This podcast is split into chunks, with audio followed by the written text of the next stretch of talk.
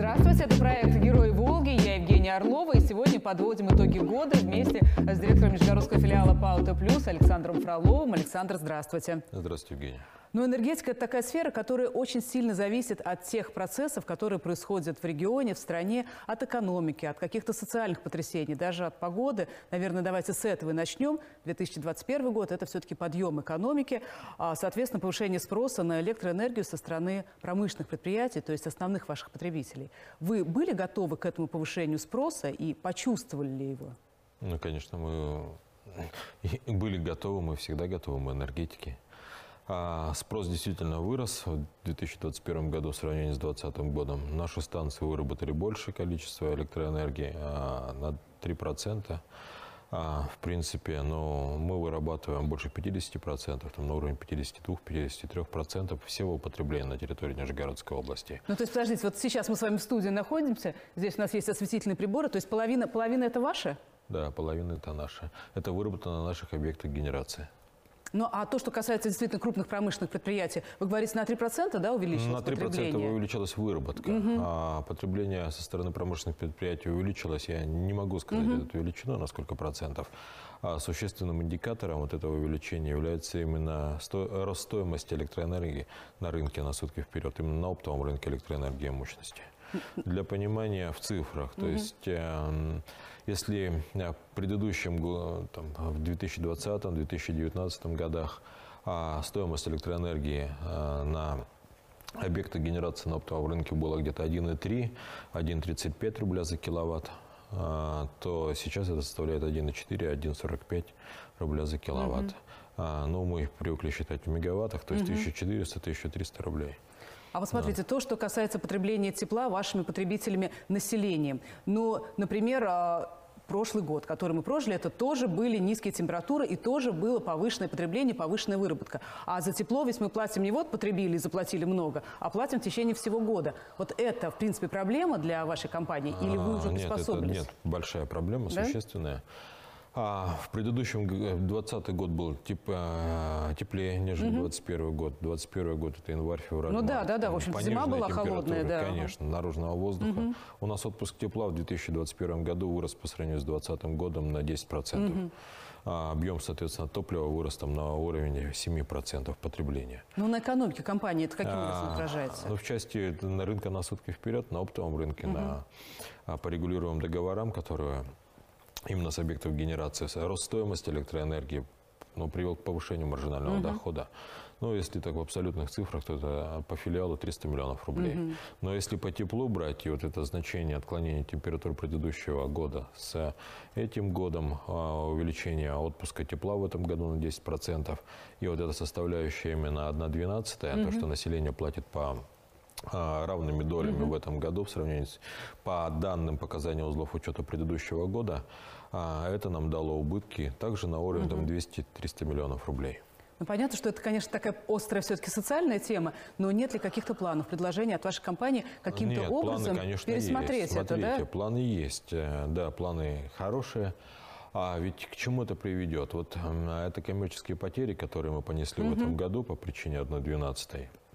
Это будет перерасчетом выданного населения в первом квартале следующего года. То есть население получит повышенные. Ну, то есть, по большому счету, все равно удар по населению будет в любом случае. В следующем году, да. В следующем году, конечно. Кроме того, в следующем году, следующий год, вне зависимости от температуры, 22 год наружного воздуха, население будет платить по данным узлов учета и по полностью аналогично этому году, вне зависимости от температуры. Допустим, 2022 год будет теплым, по идее, население должно платить меньше, но фактически будет платить так, как потребляли в 2021 году.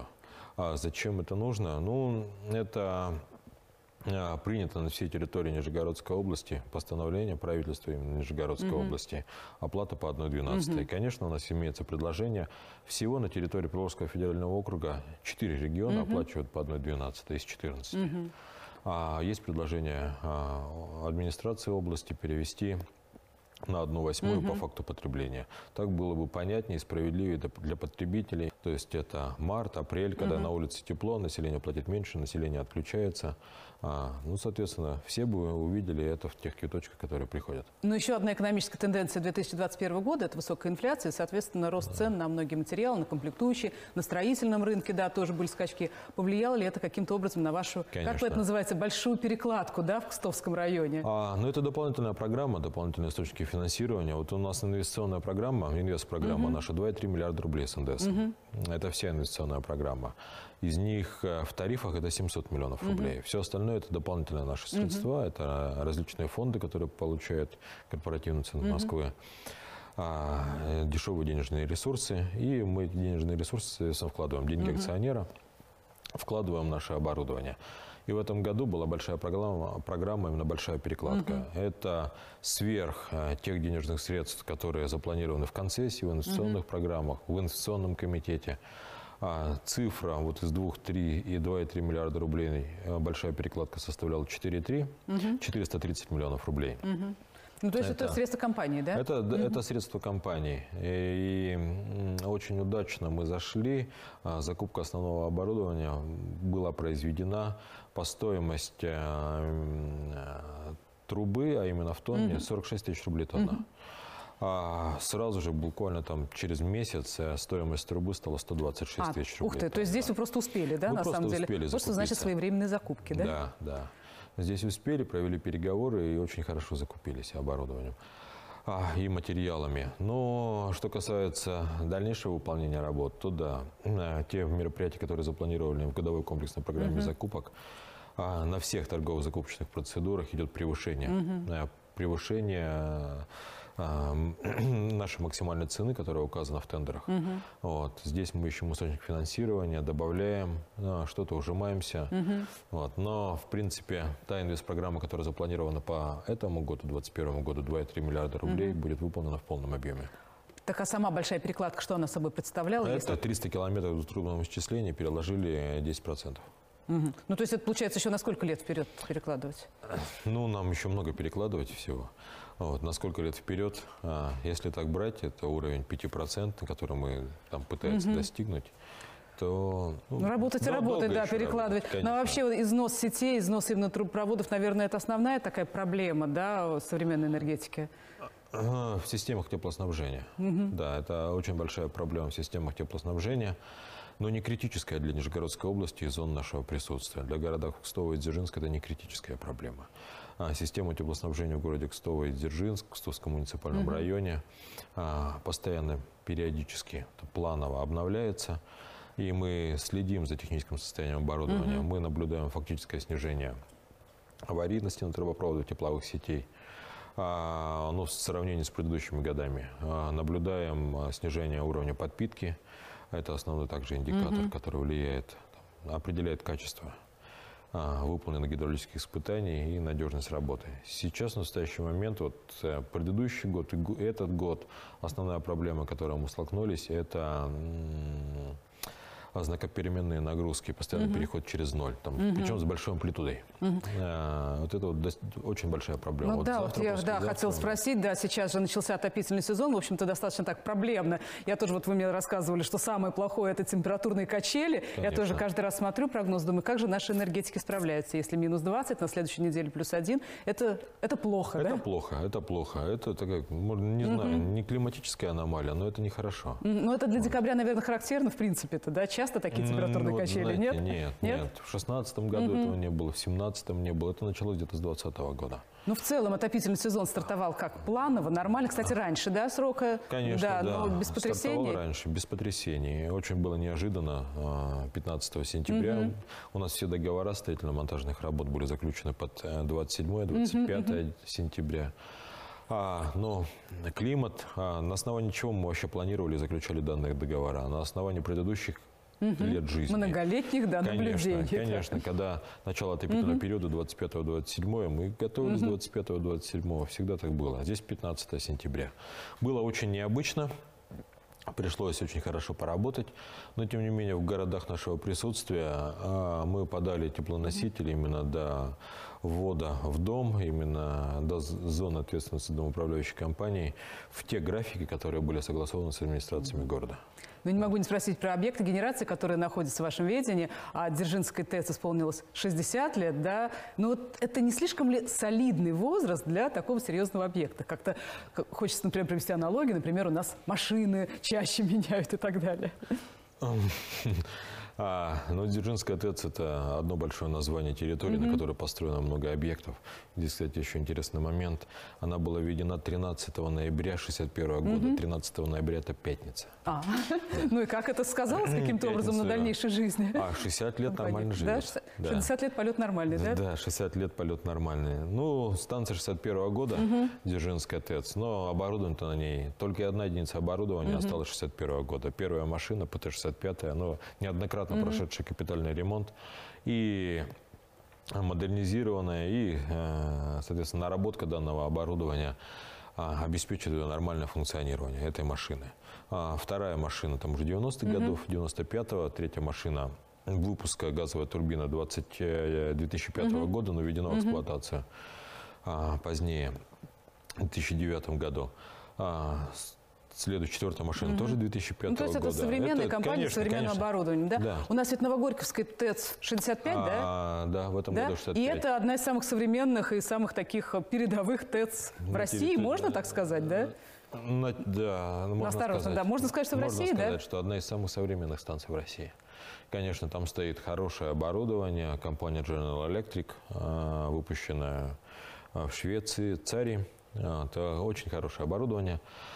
Две газовые турбины, два газовых компрессора, котлы-утилизаторы российские, ну, все насосное оборудование импортного производства с очень хорошими экономическими показателями эффективности. Там удельные расходы топлива 200 грамм на киловатт-час на этой станции.